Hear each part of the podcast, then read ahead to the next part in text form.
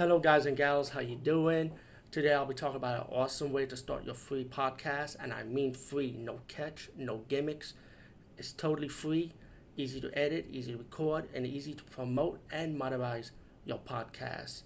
It's called Anchor.fm, and I highly recommend you guys and gals check it out and start your own podcast and let your voice be heard. And also, don't forget to listen to Wild Dork Podcast and tell them that I sent you and that you have it from me. So you get more people to join Anchor.fm. You will not be disappointed because they will also put your podcast in other platforms and then make it very, very much easier for you. Have a great day, everybody. Hey guys and gals, today we talk about the movie A Christmas Horror Story, and this one came out 2015. Um, there's also another Christmas horror movie coming out. I think I mean actually, actually think it came out already. I think it was called Krampus. Yeah, but this one is similar to to that, but I mean when it comes to concept wise, but I think this one is a little bit different. I haven't saw Krampus yet, but Christmas Horror Story. At first, I was to rant on this a little bit, but then at the same time, I was like saying hmm, maybe there's something in it. You know, it does drag a little bit, but it picks up like I would say at the 40 minute mark. Um, the movie is like I would say it's more like an anthology horror in a way, but it feels like it was stuck into one movie. But it's really an anthology horror movie. Um, you got William Shatner in this movie, which was like a selling point for me to watch this. Um, William Shatner plays like a radio DJ, talking the radio, like a talk radio at Christmas time, and um, you know he's just talking about Christmas stuff you know, just you know, just William Shatner being William Shatner. um, we have Santa Claus also in a, in his Christmas headquarter, in his home with his Christmas wife, Mrs. Claus, and you got these elves, right? As the movie progressed, they end up becoming affected, like like they're like zombies, you know, and Santa Claus has have to fight them off, pretty much.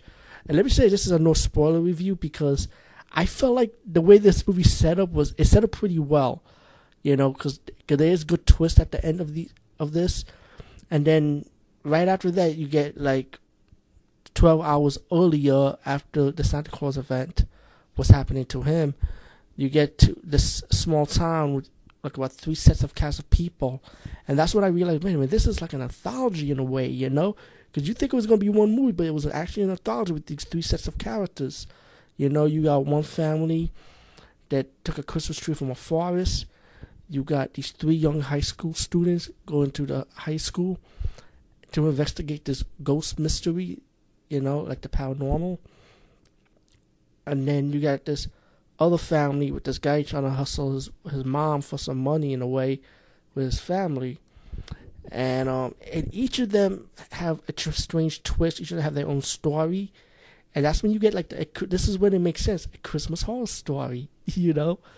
Like um okay i, I don't want to spoil it. This is like one of these moments that well, I'm, gonna try my best not to spoil stuff you know? Like i know i've been habit bad habit people in the movie community and youtube like should we tell people when we're spoiling something or not? So what i'm gonna do is try not my best not to spoil it. Since this is a brand new movie anyway all right um the black family took a christmas tree from a forest, and then the child slowly progressive to become evil. You know, he's like becoming evil, and he kills someone in his family. I won't say who, but let's say someone had to take that kid back in the woods and try to change, try to redo what they did, pretty much. And I, I, I, I this is a short spoiler, but let's just say out of the four stories, that we only got one happy ending in a way. I would say for this fourth story but I don't know. Somebody did got killed though. and then you get the um, high school students. They snuck into the school to do the paranormal show, like like the paranormal investigation. And let's just say that you got a ghost wandering around the school and possess one of the per- person, and there's a reason why the ghost was doing what the ghost did, you know. And it does have a story to it. And then we get the family that was hustling his his mom for money, and the the mom kicked them out the house, and then suddenly you get this demon, Krampus, the demon, um, killing off the family one by one, and there's also a good twist to that one too. And then we get Santa Claus. We get the I think the wraparound story was actually the Santa Claus story then William Shatner talking in the radio booth. I think that was just like an added bonus wraparound. But we get Santa Claus fighting off the elves, and um, I, am like wondering like where this is where where is this going? You know, because if you see the trailer, you see Santa Claus find the evil Krampus in the barnyard, right? And let's say this one also has a really good twist.